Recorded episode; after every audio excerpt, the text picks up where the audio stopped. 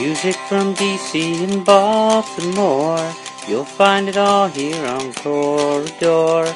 Waltzes or cut time or straight 4-4. You'll find it all here on Corridor. Hi everybody, it's Kelsey and welcome back to Quartercast. We got Subtastics here this week. They have a show coming up on December 20th at the Metropolitan Kitchen and Lounge in Annapolis, so be sure to check that out. They have a cassette out called Beta Males, which is really just about everything you want from good pop punk. You have fun, you get a little emotional, it's great. Check it out. Before you hear my talk with them, I just wanted to give you an update on how the podcast is going to be rolling out over the next couple weeks. Uh, this is going to be the last show before Christmas. We'll get back to it in the new year. We'll get back to it strong. I have a conversation with Shawna from War on Women that I really want you guys to hear. She offered a lot of insight into into the band, into and into making scenes safer. So that'll be coming up in the new year. I think after that we'll go back to a bi-weekly schedule. That might give you guys a chance to catch up on some of the episodes you maybe missed. Okay, and to update you on what's going on with Santa Labrada, because I always like to leave you with a little something. Sounds like we're going to put together a vinyl release for the upcoming album, give you a physical copy of something to hold on to. Over this past week, uh, we saw some updated artwork and it looks great. I'm really looking forward to it being ready. It'll definitely look good on the cover, look good on stickers, all that stuff. So that's where the band's at now. Now we're going to hear where the Subtastics are at. And before we get to that, I'm going to play But For You off the upcoming cassette Beta Males take a listen to that. Everybody have a great Christmas, have a great Hanukkah, have a great Kwanzaa, have a great New Year, all of it. And I'll see you guys again after the first.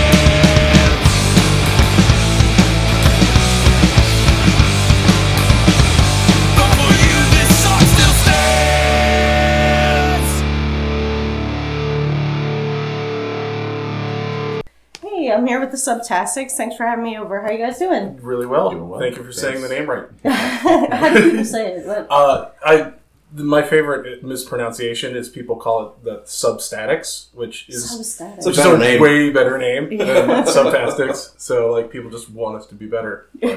Maybe there's a ch- name change in the future, but I don't know. um, so to start with, just so everybody can recognize who's speaking, can you say your name and what you play, please? Uh, sure. I'm Jeremy, and I play guitar and do the more singing vocals. I'm Ryan, play drums and do the occasional vocals. uh, I'm Paul, and I hold a bass and occasionally make noises with it. And I'm also the the grouchy, grumpy vocals that happen in the back of everything. Trademark grouchy grumpy. Right. um. So how did you all meet? Uh, I know you guys were in a band together before. You mentioned. yeah. So A um, bit of a Venn diagram kind of thing. We actually hit the the three of us actually have a really odd mixed history. Um, we all go back way before ever playing music together, um, but we were all kind of part of this uh, Crofton punk scene that happened in the mid '90s. Uh, Jeremy was in bands.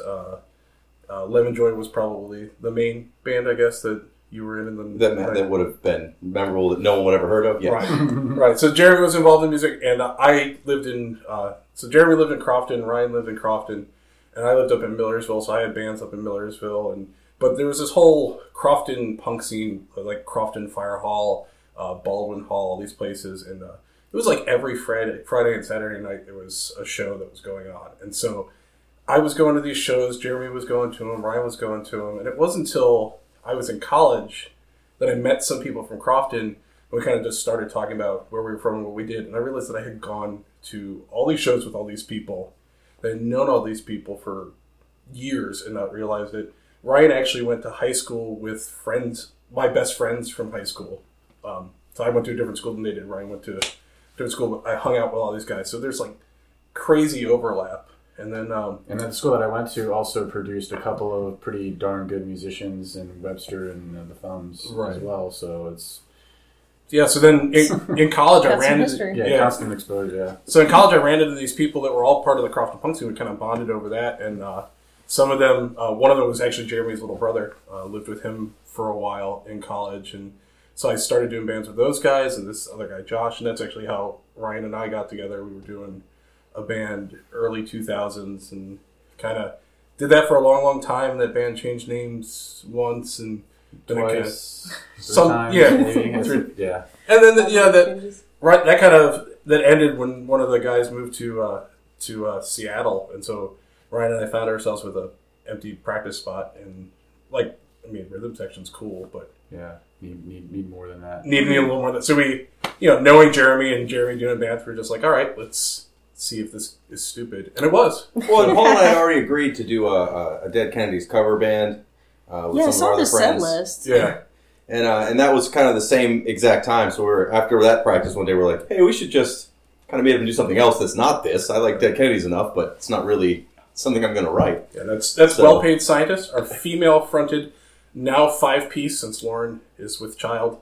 Uh, Dead Kennedy's cover band. Oh, that's awesome. So that's still playing? Yeah, yeah, we- guys are still together. Yeah, it's you know it's it's one of those like people say, oh, how many bands are you in? And I can give them a stupid number, but a bunch of those bands, it's like one of those where somebody books us for a show and we'll practice a couple times two weeks out, and I mean it's Dead Kennedy songs. You, It's, it's like for, Yeah. for How twice a year, maybe, you know, but Right. it's still fun to do. we do uh, yeah, yeah, holidays, bar mitzvahs. Uh, Holidays in Cambodia. right? Yeah, perhaps. there you. Perfect. Yeah, so we've all, I mean, we've all known each other for a while, or for a long time, been friends for a long time, and done music together for a while. So it was really kind of easy to fall into this. Yeah.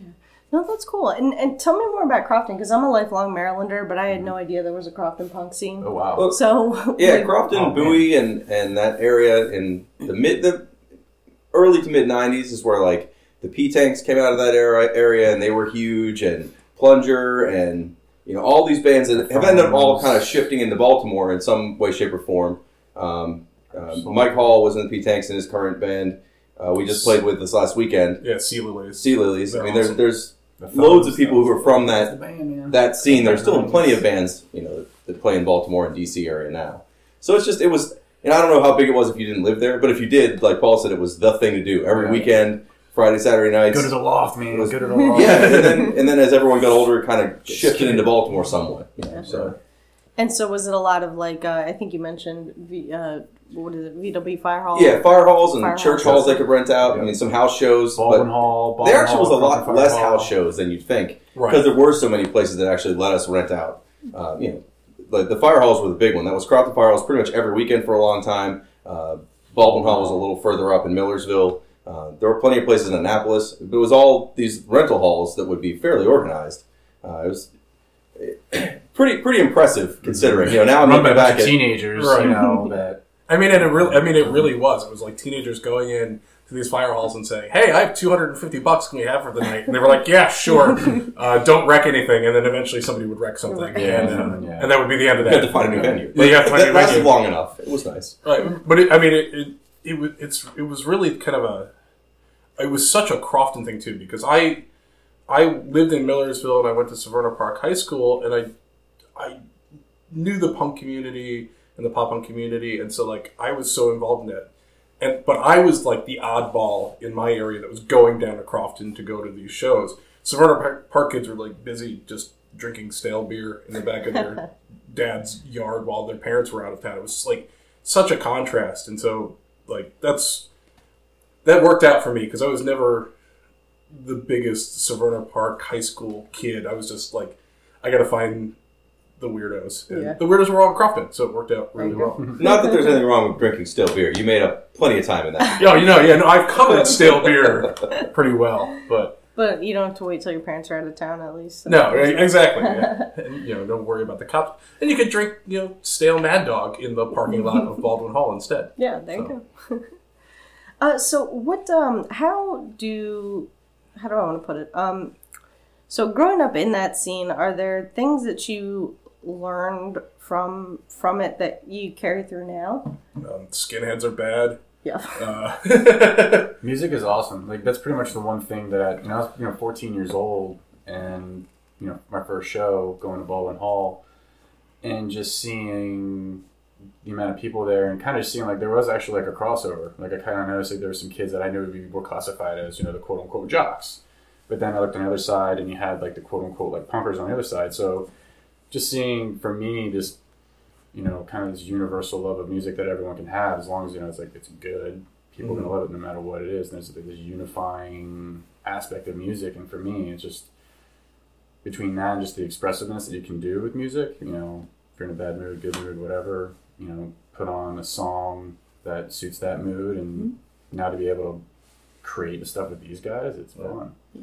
I Really, really. Fun. I really took away a DIY attitude because I mean, it, wa- like I mentioned, it was like teenage kids collecting up money and going to these folks running these venues and saying, "Hey, can we do a show?" And they not only did they put on the show, they organized everything. Bands were self-recording back then. Um, you know, P Tanks had you know they were doing Sneeze Guard records. I mean, everything was super.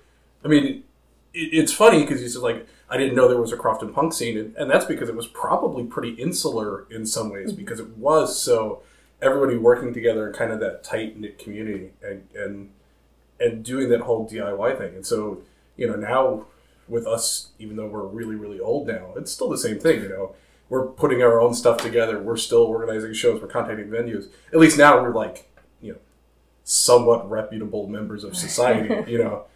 I, don't, I don't think Baldwin Hall would be too terrified if I showed up and Yeah. asked to rent it. But if I had a show there, they'd probably kick me out. So And uh, so, do you kind of see, or where do you see punk in Baltimore? I mean, I'm sure things have changed as you've gotten older, but also just in terms of the history of it, do you feel like there's a, a vibrant scene still? Or oh, absolutely. And it, it, you know, it's we're we're old now. We still get to play, so yeah, yeah, there's a we're, we're old now, and there's a whole there's a whole group of young people. I mean, uh, you know, we were talking earlier before we started. Uh, Canker Blossom, and you mentioned it uh, Yeah. just recently uh, when you're talking to Wing Dam. You know, those they're out there and they are just killing it, and they have all the energy and less of the obligations that we do. As, as you know, so they're out there doing it. At the same time, there's still like so many familiar faces. Um, you know, this past weekend, uh, I helped host um, a benefit show, and one of the coolest parts of that bit, about that benefit show is I get to invite all the bands I really love that are full of people that I love, and I get to play with them. Um, and it's so cool because guys like Mike Hall, who's in um, Sea Lilies now, but he was part of that Crofton scene. So, you know, these folks are still there. They, they may have gotten married, they may have gotten, you know, had kids, they may have gotten significantly older and fatter, uh, but they're all still there. Yeah, they're, they're you know, it, it's funny because they're all still there, and then at the same time, these these newer bands, you know, Post Pink is out there, and they're just killing it, and Canker Blossoms out there, and then there's all sorts of there's so many varieties too. I mean, mm-hmm. you know, Baltimore. It's hard to be like, what do you think of the Baltimore punk scene? Because there's like 32 different flavors. And, Yeah. And really, you know, I don't think.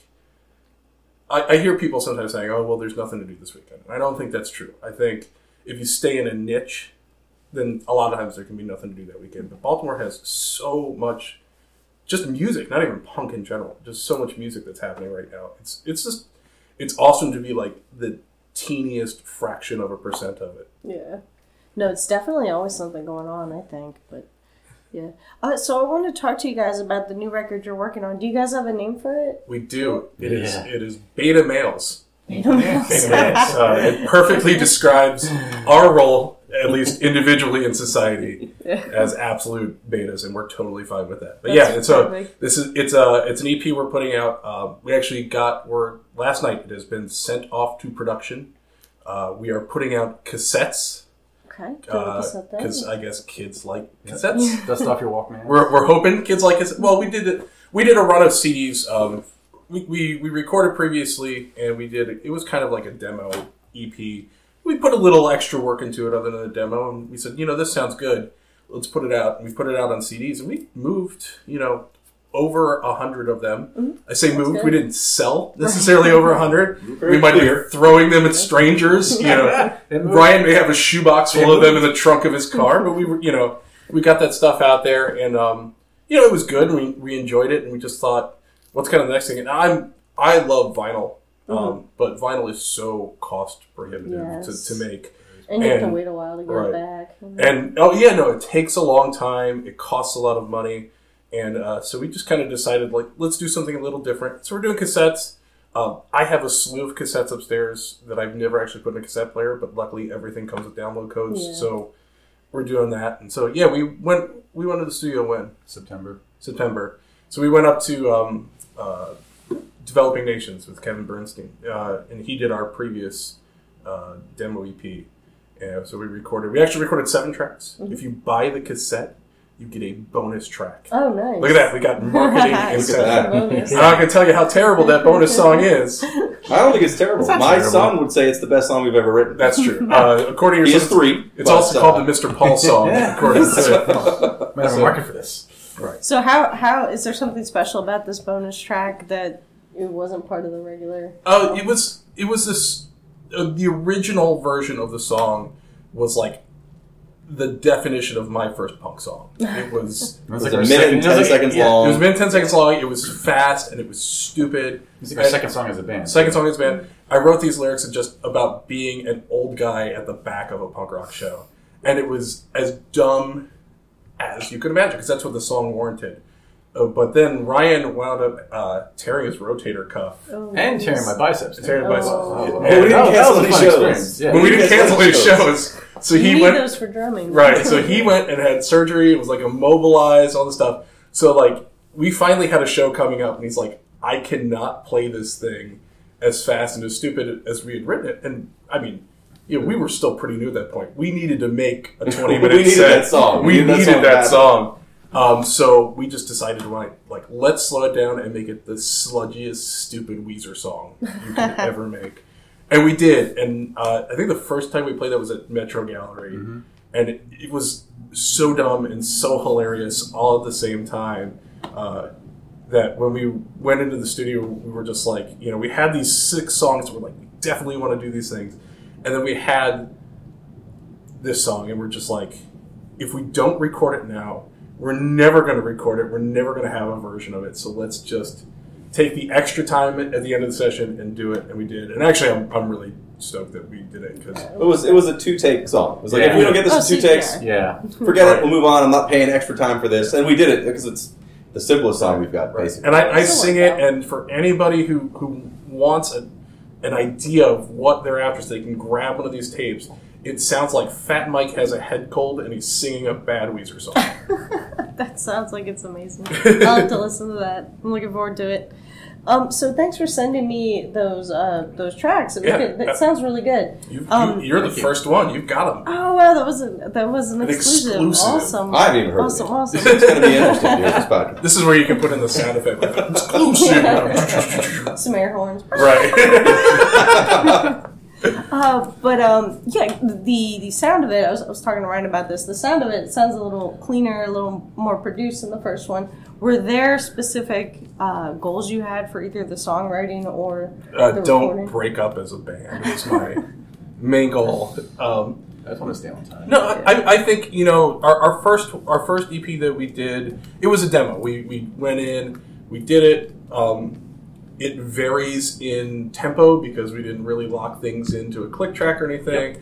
And so this time around, we're like, let's let's focus. Let's try to make this tighter. I wanted to make sure that I was not uh, fluctuating as much. Right. so yeah, so Ryan locked in on a click, and we rehearsed. I mean, we practiced for a couple months leading up to these six songs, all to a click, and we just we locked it in. And really, the idea was like get it tight, get it clean, and then I mean, I think one of the other reasons why it sounds a little bit of overproduced is we we just took it a step further. You know, we spent more time in the studio working on it, and then We got it mastered. We got it mastered, the which- recording. I think we also got Whoa. better as a band too. we, we Well, got yeah, a little bit, a little but, But I think mastering made more of a difference than any of the musicianship uh, that we have. I mean, it, I've never really like had something professionally mastered, mastered. You know, it's always been the guy running the board has kind of tweaked things. and I'm like, that's great. And we sent this off to Sunroom uh, Audio, who I think does some of like J. Robbins stuff and, and things like that.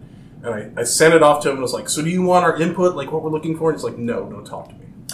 And it's like, "Okay." We get that a lot. Yeah. So that surprise. And and like so I sent it off to him and like a week and a half later he's like, Here's one track, what do you think? And we passed it around and I was like, Okay, this is ridiculous. Too much work. And, was, and he's like, Do you have any input? I'm like, uh, no, keep making us sound better than we actually are. Yeah, mastering is like a weird kind of magic because I don't know what they do, but it's it's it's just something. it's that, like, total voodoo. Yeah, puts it over the edge.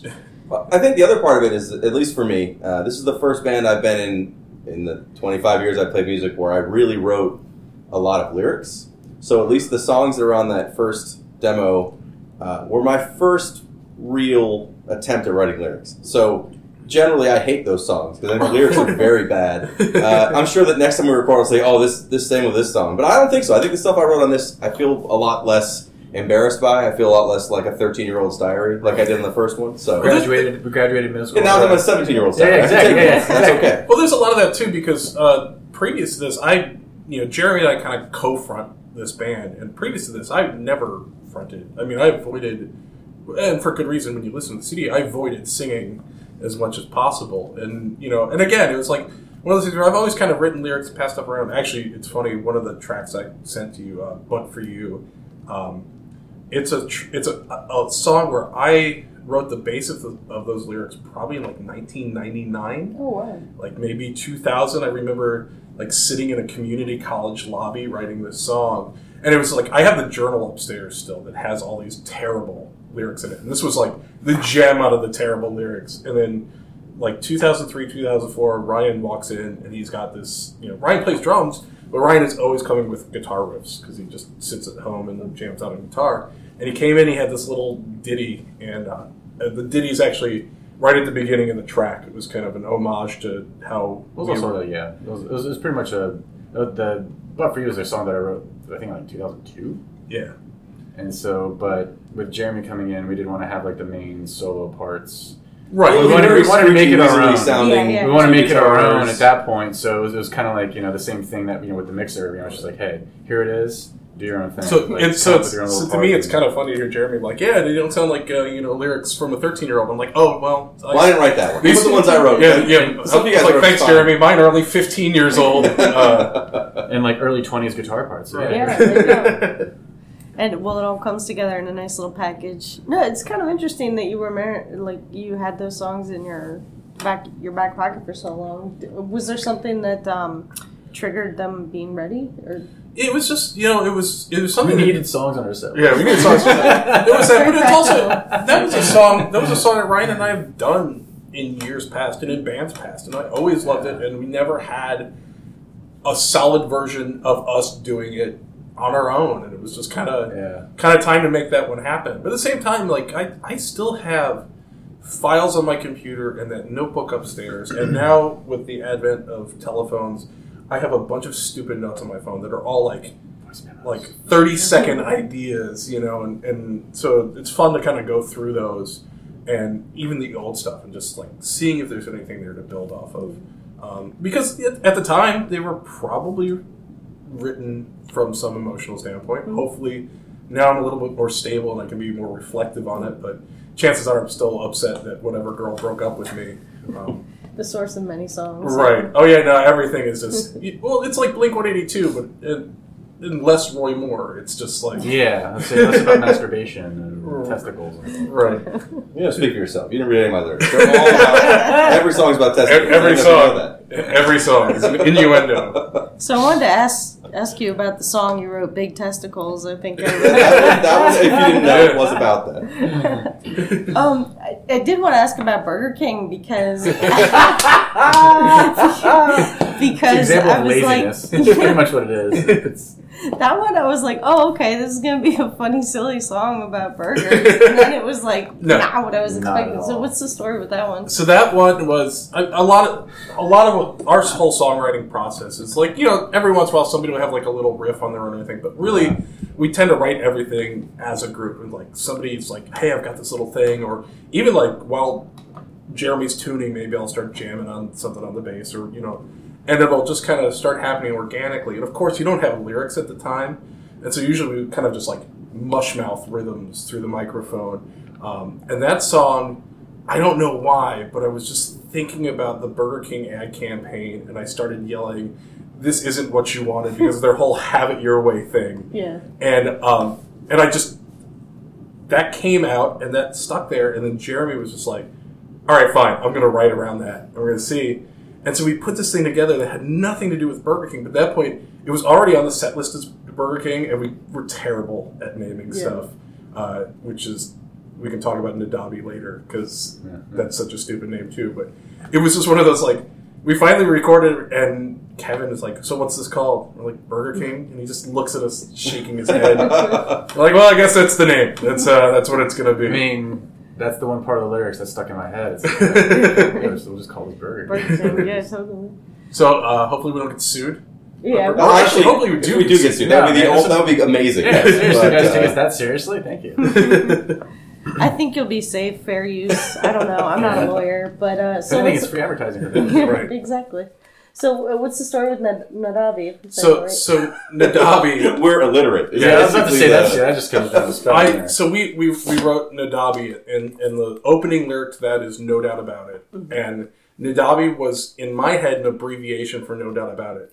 It took probably four months for us to realize that about is not two words. oh, I don't think we're that Because slow. it's ND. that's so th- I had written on everything as NDABI. Every set Yeah. list says NDABI. We knew exactly what it was. Then we actually like wrote it out. We're like, wait a minute, what is wrong with us? that doesn't work at all. But now it's stuck as Nadabi forever. And I don't feel bad about it, but Jeremy has children.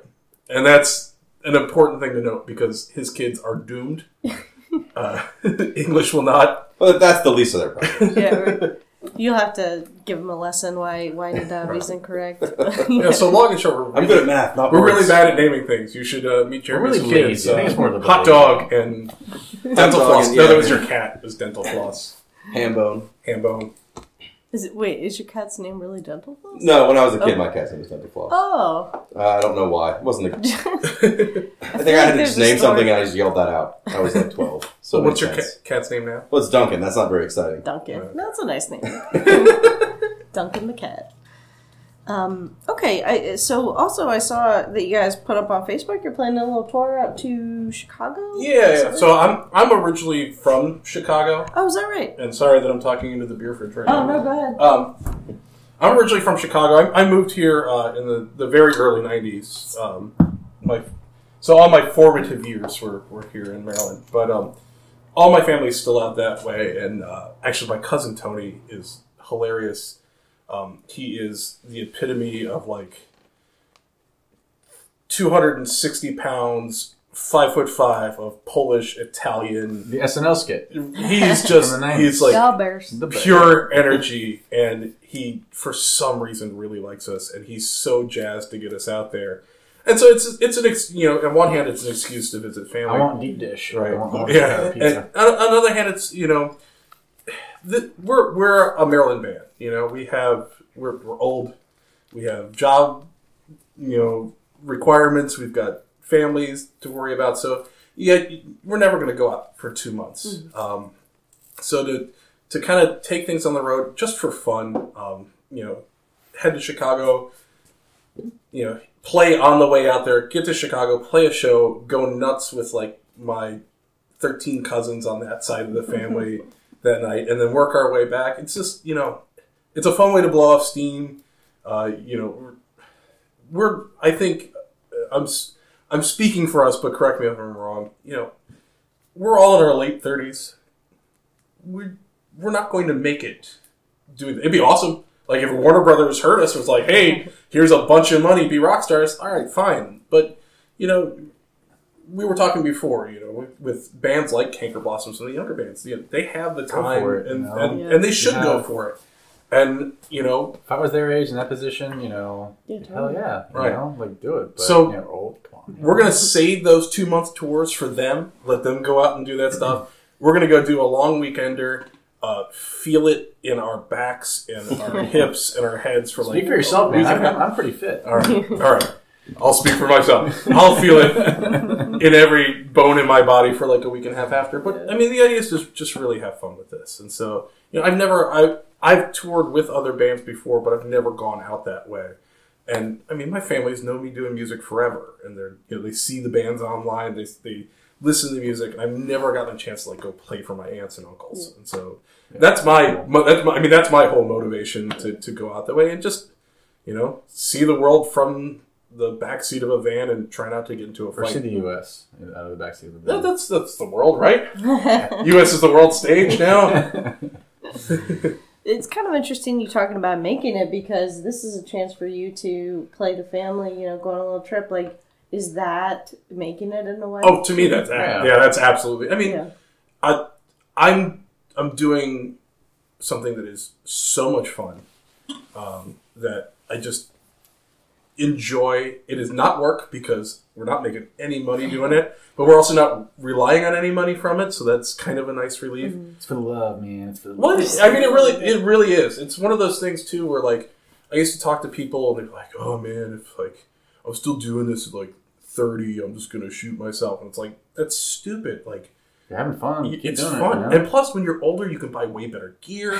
It's true. Um, you could stay in a hotel when there's no place to sleep that night. Like there are benefits to doing this when you're old, and so like I, I for a while I was kind of thinking like, how long am I going to do this? And um, and then I became friends with this band, the Stents, and they're super old.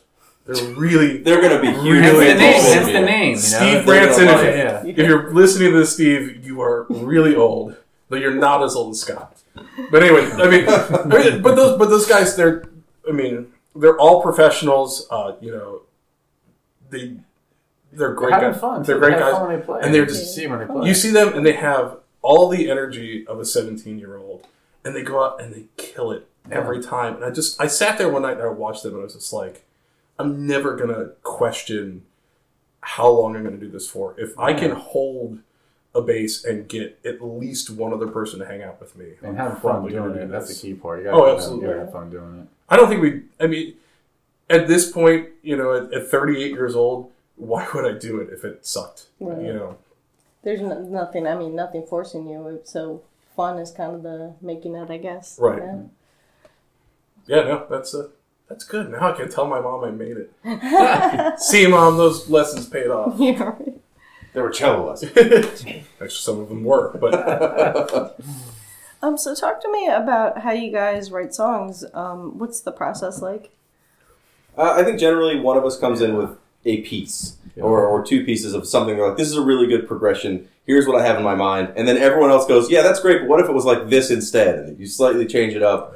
Uh, Or just add. or, or yeah, we're like, well, that's good. Well, how about this other piece added to it? And we'll fool around with it for a practice and then kind of record a cheap version on a phone or something so we don't forget it. Right. Give it back to everybody. And then the next practice will come back and be like, okay, that middle part is actually, you know, again, we stole that line from Journey. Let's move this somewhere I was gonna say, yeah, you usually start the Ryan listen to Don't Stop Believing. Came in with the guitar riff. and he's- Yeah, go ahead. Play that record. When, when the E- new EP comes out, when Beta Males comes out, listen to that, and then listen to Don't Stop Believing, and let us know. That's right. And at least, uh, you know, after we decide, yeah, we do like this, we're going to build it. I, I don't write lyrics first and then music later. I know some people do. I, I don't. I don't learn music. And then I have in my head what the vocals will do. I don't have words. I have syllables or sounds or even like one interesting thing I want to do over but I don't know what the words are going to be. That's kind of how Burger King started. Right. I knew exactly what I wanted it to sound like, but I had zero words. So the first bunch of recordings would be just literally just like, boop, bap, zip, bap, beat it, you know, the whole way through the whole thing. Right. And some of it ended up sounding like some of the words that ended up being in the song, and that was like, okay, there's a line that sounds like something. Let's write around that. But Well- it's it's I, I like that it's a community Yeah, Right. collaborative. songwriting generally, with the exception of "But for You" that was more or less finished. Uh, everything else we've written kind of from one of us having a piece, or or just yeah, like Paul said. I think Burger King's one where we literally were just fooling You- around you were something. Like, that's the thing I like. Let's Yeah, work on right. that. That was actually it. You were just you were just actually messing around on the guitar. I remember I was just sitting and drinking beer, and then he's like, "Hey, Jeremy, keep playing that." You know, get behind the drums, and it's like we start from there. It's like okay, basic beat, you know, basic structure, and then we just keep playing until we kind of figure out, okay, this is what we want to do, and you know, it just Well, grows from there. It's, it's another very thing cool. too that is kind of actually kind of a little bit new for me is you know we're now practicing in my basement. So when music is done here and everybody has to go home, I'm already home, but I'm kind of still on that mental trajectory that we just finished practice. I've mm-hmm. got stuff going. And so Jeremy has suffered through I don't know how many text messages while he's on his way home, and I'm just like that thing we did. How about these words? And so I'll throw there? Like, man, I'm driving. Right. I'm, I am trying to go to Wawa and get a sandwich down before I get home. And so, like, it's it's been a thing too. It's like these guys will leave, and and that whatever we just did, I'm like amped on it, and it's burned in my head. And so now I'm like I'm texting, and I'm trying to, and they probably want me to shut up. But it's been really cool because I think we've gotten a couple things out of that, and it's been fun because you know Jeremy and I do the back and forth singing, um, and I think that's really reflective of how we kind of write a lot of this stuff too. Is you know he'll riff out a bounces line or around two, room. right? And, and it's cool because it. I mean, when we put on when I was doing the artwork for this EP and it, you know all songs by the Subtastics, like that's true. I mean, As a group. Yeah, it's we a it's all a it's have a, a, bit of yeah, we'll have a piece in, in the songwriting process, so it's not like a yeah, it's, it's a very much of a collaborative effort, which is which is which is one of the reasons why I love music. You know, it's yeah, there are a lot of musicians out there. Like you put them out there, they can play instruments amazingly by themselves. You know, but then try to get that you know talent, you know, mix that with other musicians. It's you know. That doesn't doesn't mean that they're a great musician. You know? good thing So- you're dealing with two guys who don't have that Dude, musicianship I don't know. ego. I don't know. how to drive doing either, man. yeah. But no, it's just it's just the whole being able to just yeah, just be able to play and like, hey, I think this sounds cool, and people are like, hey, I like that. Let's let's run with that. When we do have the same, we kind of have the same interest in what we like. I mean, we have our own Influences, thing as we all well. have very I think I've got more of a metal edge on some things I'm into than you guys might be, but Well, it's Yeah. kind of funny. I was thinking about this. You're an enabler. I was, well, I'm just an enabler for speed. You're Yeah. an enabler for speed. Oh, man. I can't. I can't The- the- Literal song speed, not Yeah, doing yeah, not drugs, not drugs. Just make sure we're not talking about meth or anything if Jeremy's kids are listening, Just say no to meth. No, Yeah. I, I was thinking about musical influences the other day, and it's kind of funny because um, you could almost line us up and put me in the middle, and like Jeremy's on one end with like a lot of metal and a lot of like harder, faster punk, and then Ryan's kind of on this other end with like Alkaline Trio and and like you No know, effects. NOFX. certified, And- fat record. and then I'm in the middle, and I'm just like, I like all of these things, and so it's it's kind of funny that it's just like we can cover this whole spectrum, and like, yeah, sometimes we write a song that like sounds like crappy NOFX, and then sometimes we try to rip off hot water music, and it doesn't work, but it ends up being our own thing, and it's Yeah. kind of cool. So I like to ask this question to punk fans because it's such like a specific genre, or it can be a pretty specific genre. Um, and also, you guys have been doing it for a long time. How do you keep things fresh? Like, how do you work within the format of We don't keep things fresh. We just told you we have a song from 1999. That's true. I mean, at least for in my case, I've really switched around to what I've been playing. the The bands I was in before this for the previous ten years were more like thrash bands and and metalier punk bands. So this for me, I really like it, but especially the songs on this uh, on Beta Males are a lot slower and a lot more. You know, when we started doing this, I was like, I imagine it would be a Ramones style three chord. That, and that's not what we're doing at all. Right. And and for the entire time I played music, even when it was current, I was like, you know what? I hate music from the '90s, and that's what we're doing. Is that the '90s music I've ever put out. But I, I mean, I like it. It's really interesting. It's on the, you know, I'd say it's on the softer edge of what I would be into, but I, I really am enjoying it. Right. And I think the whole like the whole keeping it fresh thing is just. I mean, again, we. I think we have really solid chemistry as as three guys hanging out in a basement, and Not taking things seriously. That's- yeah, I mean, biggest- we've been able to have kind of a relaxed seriously. attitude towards it. So it's really, and the whole thing too is like I I cringe sometimes with the label punk because I know there's somebody out there that's like I am not that punk. band is not punk, you know. I am not punk. Yeah. Right, like Ryan's wearing a turtleneck right now, Okay, yeah. uh, the, the vest. Uh, There's no slacks with pins Got my ascot on right yeah, now. he has, he has slacks with pleats. I mean, th- sure that the, the label is a thing, um, you know, but for us, we just we're having fun doing what we're doing, and we'll we'll write any song. You know, we've got some songs that are faster and harder and heavier, and that's cool because we just liked playing at the time. And then we have other songs that are slower or more melodic, and it's just it's what came out of us. So you know, we're good with that. You know, we're not going to throw anything on the trash pile because, like, oh, it's too thrashy or oh, it's too this or too that. But we have thrown our fair share of things in the trash pile. We've just written a because they were lot of trash. garbage. Yeah, Yeah. it's, it's more about the song quality. Look for that on the next record. On We're out of material. yeah. There are no lyrics. It'd just be screaming profanities because I can't remember how the songs go. And have Oscar the Grouch on the cover. Yeah, I buy that. so, how did you guys get into music? Let me ask you first. Jim. I've always, I mean, since my parents were very musically inclined, we had a piano in the house. My dad would play acoustic guitar, and you know they were into folk music and like the Mamas and the Papas and stuff that was way stuff that I don't care for at all. But they were always into it. Well, my dad was big into the Beach Boys. That's more like what what led me into at that point than pop Yeah, punk listen and to the Queers Queers, and yeah. Say, man, that's- Screeching Weasel and all those bands. It's not a bad. Not But a I bad mean, literally from the time I was, uh, I, I could ever remember, I've always been playing music. My mom made me learn enough piano. I can't play piano at all, but it was a start of learning music theory without knowing it. And then I took my dad's guitar and would learn how to play uh, essentially what I would consider bass lines because I wasn't playing chords. Um, but then once I was 13, I told my parents like I want, I want a bass guitar. I mean, all the friends that I had were all going to start, you know, oh, we're going to start a band. There were you know, 14 guitars. That's not going to work. But everyone wanted to play different instruments. Uh, you know, almost everybody else wanted to play. You know, I want to play just the first three Metallica albums over and over again. And I was like, well, I don't want to play that. I want to play this other. You know, I want to play something different. At that time, uh, unfortunately, I'd say my biggest influence when I was 13 was the Red Hot Chili Peppers. So I wanted to play slap bass. So Hey, I A lot of that came up when we were recording, by the way. I played There's so a lot of Red slap Hot Chili bass. Peppers talk. And then I was like 14. I was like, I'm never playing slap bass again. But I had already gotten the basics down for bass. So then from then on, it was just finding people to play with. And I've been pretty much playing on and off since then, uh, just to try to do, you know, whatever I was into at the time when I was younger. So I did like a minor threat style band. And I did a, Okay. a really, really terrible funk thing that I'm glad never was recorded anyway. I'm really upset I now. Cherry then, playing uh, funk. uh, It was bad. It was very bad. What was the name- what was the name of the band? It didn't have the name, thankfully. I did attempt a ska band with Dave Vermillion, Oh, uh, yeah, who's yeah. now in the, the Pietasters. Tasters, yeah. Uh, we'd had one practice and we realized that we didn't know how to write sheet music for actual instruments. So I was playing guitar and he was playing bass, and we brought all these people in from the high school band at Arundel, and he had written out sheet music because we had one song that was embarrassingly called "Go Feet," and but for a ska song that makes sense. And, Right. and we wrote all the sheet music. We had like twelve people there. And everyone hit their car, their notes at once, and because we didn't know how to transpose music properly, it just sounded like a car accident. We're like, Oh, well, let's never do this again. And then we had one more practice in a hardcore version of that same band, Nice. and then it went away. So I, I Question: Does your funk band have two bass players? Because I tried that. oh, that would be good. Nice. No, Like Swank. it's not Swank, yeah. Swank was the only one that pulled that off. That was another Baldwin Hall thing, but Yeah. Well, they were from Richmond, but it doesn't matter. But that's what I yeah. saw then. Right, and uh, how about you, Ren? How'd you get into this? Music?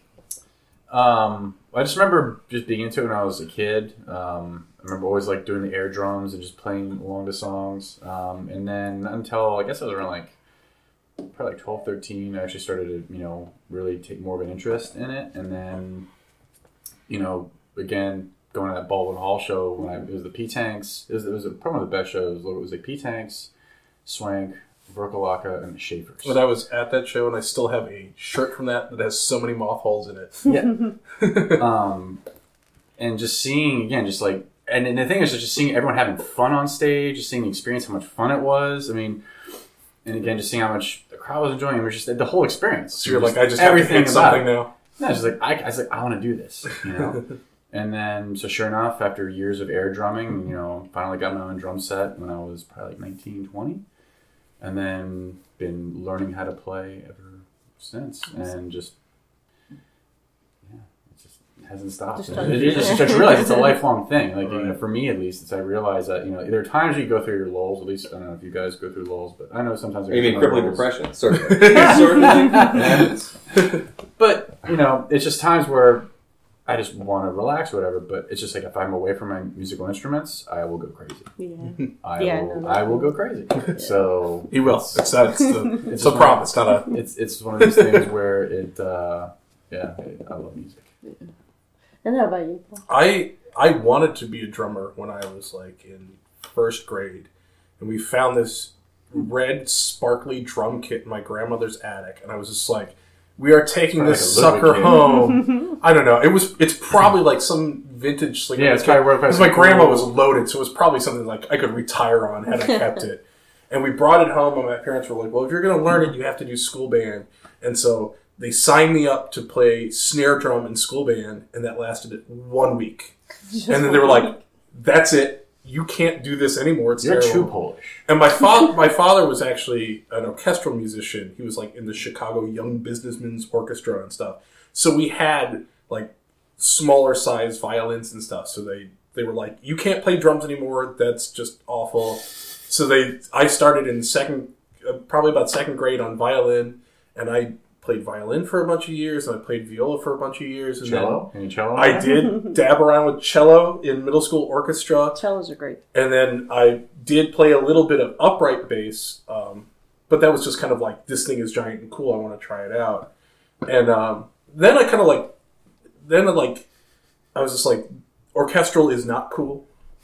I know better now. It's actually kind of cool. Yeah. Uh, but then it was like, well, it was like my, my parents had this '88 station wagon that when I was 15 years old, I was like, you have to get rid of this thing. It's awful. Hmm. And then when I turned 16, I was like, I'm an idiot. I could have taken 20 people everywhere with me. It's the hindsight's terrible, but so then I, I just started playing. You know, I I played so many four stringed instruments.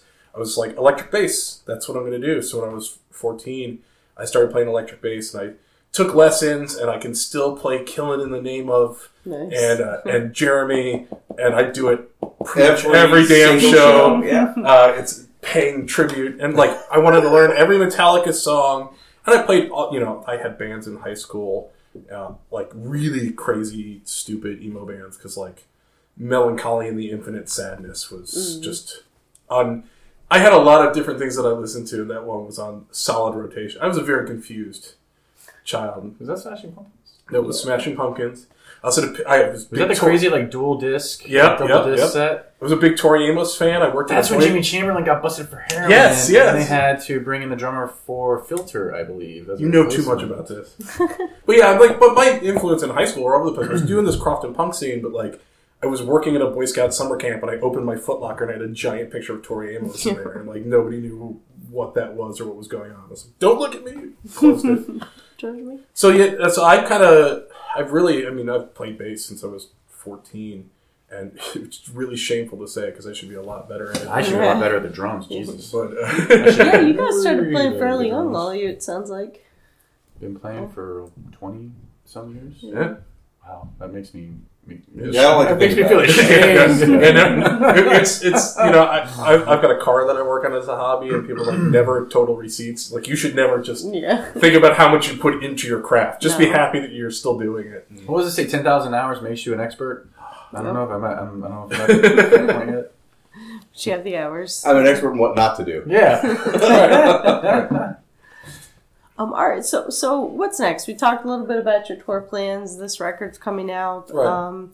Anything else coming up we ought to know about? Yeah, so we, we've got this record coming out um, on Snubbed Records, which is a little outfit out of Annapolis. Um, they released a Canker Blossom new CD in space, and the, They just put out that split with Ailments and the Independents. right. So they got a bunch of stuff that's coming out, and we're, we're I mean, we're really psyched to be on it. Ron is just a, a cool guy, and really just is into supporting us and getting music out there, and, and likewise, we're into supporting him. You know, Jeremy went to high school with him, and they've known each other for a long time, and And unlike Baltimore, Annapolis doesn't have at least an organized. I I don't know if I'd want to say punk, but an organized music scene that's not bar music. There's Yeah. plenty of that, but there's not that many. Yeah, it's not like a quote you know, unquote punk music bands, or you know, I'm sure that there there have to be somewhere, but as far as that play in real venues where you can say like, hey, we're playing on Thursday night. This play, that, there's not much of that in Annapolis.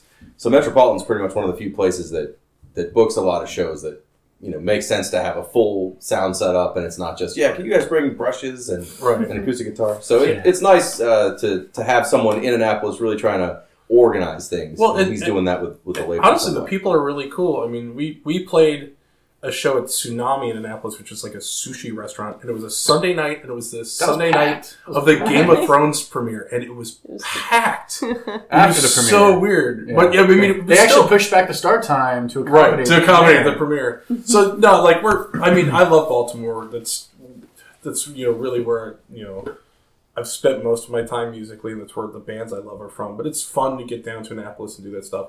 So we're actually playing. Uh, I don't know when this will come out. We're playing It'll be December. a couple weeks, so. so we're playing in two Yeah, weeks. December twentieth. so you missed it. Sorry. December 20th. We're playing December 20th at Metropolitan Annapolis. Um, then we got to get through the new year. We're obviously going to keep doing local stuff whenever we're asked, and you know we're planning that tour in May. We got asked tonight uh, to play the Savage Mountain Punk Festival in Frostburg in August That's of 2018. So getting that one on the calendar early.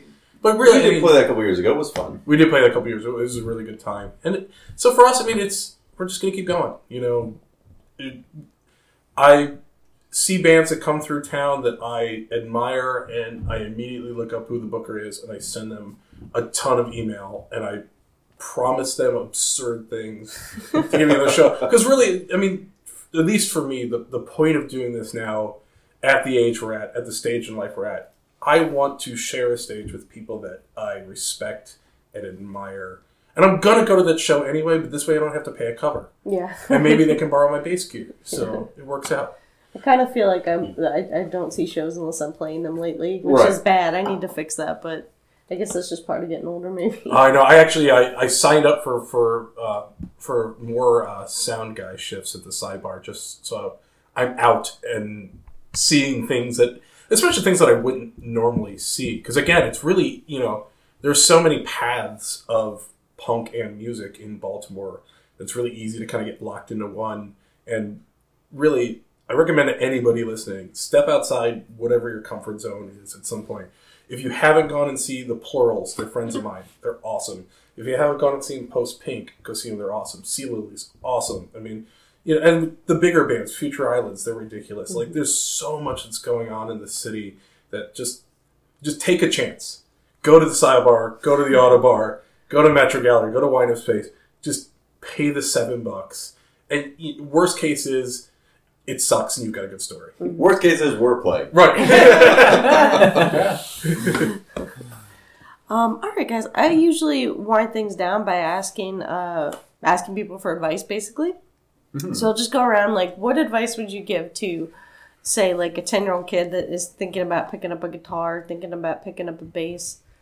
Just do it. I mean, it's worth picking up a guitar and just just play around with it. Find songs you like and learn how to play even a rudimentary version of that song. I mean, everything I learned to start, uh, and admittedly they weren't very good, and I was self taught, which is not a pride statement. I should have gotten real lessons, but I didn't. but everything I learned was just listening to it and picking up on it. I think that's one of the one of the skills I have is I can hear something and at least play a version of it, the rhythm version of whatever it is. You know, I hear an Amazing Soul, I'm like, that's great, I'm not going to do that. Right. But if it's, you know, any song with the rhythm parts, I can hear it two or three times, I'm like, let me hammer through this real quick, and we're good. Um, and that's something I wouldn't have done if I didn't sit there and do that. But the other thing is, don't be afraid to play live. I mean, it's, it was hard to do the first time. I was really freaked out about it. But the moment I started, I was like, oh, this, this is what I like doing. This is why I do this. Like, uh, at least for me personally, I, I'm glad we recorded. I'm glad we have this thing coming out. I absolutely hate everything else about this except for playing live. Record, you know, practice is good. Playing live is good, but I hate recording. I don't really Recording like is a touring. pain in the I don't like you know, I'm not good at promoting. I'm not good at, obviously, I'm not good at, I'm not good at a lot of these things, but I love playing live. Like, that's the best feeling. So just get a guitar, work at it, find some friends that want to do something even similar, and don't be afraid to, to go outside of your comfort zone, like Paul said, even with musically. Like, I don't like country music, but I'd play country music all day long if someone wanted to just sit around and jam country music. That's mm-hmm. fine with It's me. I enjoy playing something outside my comfort zone. I'm only I in two country bands. Thanks. Bold You Deceivers and Dolly Parts. Oh. This is the Plug promotion section. Yeah, get my plugs in. But yeah, that's it. Just just do it. Get a guitar. Always be and play. closing. Yeah. Give me that coffee back. That coffee's for closer. That was on last night. Oh, was yeah, it? yeah, great movie. All right, Ryan, advice? Um, honestly, I think I'm trying to think. I think the biggest thing I'm trying to go back to when I was a young, aspiring musician and being told that I couldn't play the drums. Um, Who would do that to a kid? Well, well, no. These these are these I are would. I'd walk right up to a kid. You. these, these are these are people who would doubt, but you know, I think uh, uh, but, but taking that in, it's like you know, I had this belief in myself. You know, one of the things I love music. That was the first one. I love it, and I knew I had this belief in myself that I can play this. Like I hear it in my head. Like I can hear everything forming in my head perfectly. I just got to be able to articulate with my hands and feet. And so I think everything is just amount to belief in yourself and to not give up, really, because there could have been any time where because yeah, playing the drums can be very very frustrating when you're learning how to play. You know, learning how to keep time with the hi hat and doing all that stuff, and then being told that you can't play. And of course, you admire all these bands and you see how awesome these drummers are, and you try to emulate that. Um, so knowing that I could do what these guys are doing, like I could do that. You know, I know I can do that. Um, so yeah, believe in yourself. You know, don't believe the doubters, and uh, don't give up. Uh, for me, it would be don't play bass around Kurt. But no, that's not true at all. No, uh, no. I mean, if, for me, uh, it's kind of echoing a lot of what, what these guys have said already. I mean, if you want to do it, just pick it up and go for it. You were worse yesterday than you are today, and as long as you keep going at it, you're going to be better than you were. And for me, the best part about this has not been like, oh, I've learned how to play crazy bass lines and I'm like the best bass player in the world because I'm certainly not. For me, it's been all the relationships that I've made through music. Uh, and, and that includes all the good ones and the bad ones. I mean, that's everybody I've been in a band with. That's everyone that I've played with. It's everyone that I've gotten into a fight with. That's everyone I got into drunken hugs with. I mean, I look at my circle of friends, and I look at my, my arc of friends as I've kind of grown older, and everything has been so centralized around music and, and the music community. And I think we all kind of, whether we've said it or not, we kind of have a shared uh, uh, background. We all kind of have similar life experiences. And, and you can kind of walk into a room with a bunch of musicians or other artists and just, it's immediately Mhm. comfortable. And uh, That's true. for me, it's like, that's, that's been the thing. Because I'm, I'm Part a- of a club almost. It's Right. Like, it's I'm a loudmouth. I'm a talker. A lot of that comes out of being nervous. Um, and some of the times where I'm the most quiet is when I'm just with people who, who get it Mhm. and want to do it. And it, and that's awesome. And I wouldn't give up any of that. So I have a recorder here. If this was all I played, Take me back to elementary. that's all I played. I'd still do it. I'd find a band that was like, we need a we need a swanky ass recorder player, and I would do it because it's just it's just fun. I want to hear some of your guys' songs with recorders. We actually do have it. I'll we have. Please don't. I, I, I should send it. But no, we, we so Jeremy mentioned before, like when we were writing songs and stuff, we put a, a mic in the back of the room, and uh, and we re- record demos, and we did that. And I have a terrible, well, not terrible. The keyboards, right, we did the keyboard's great. I have a little micron that sometimes will like play stupid things through or hip hop beats.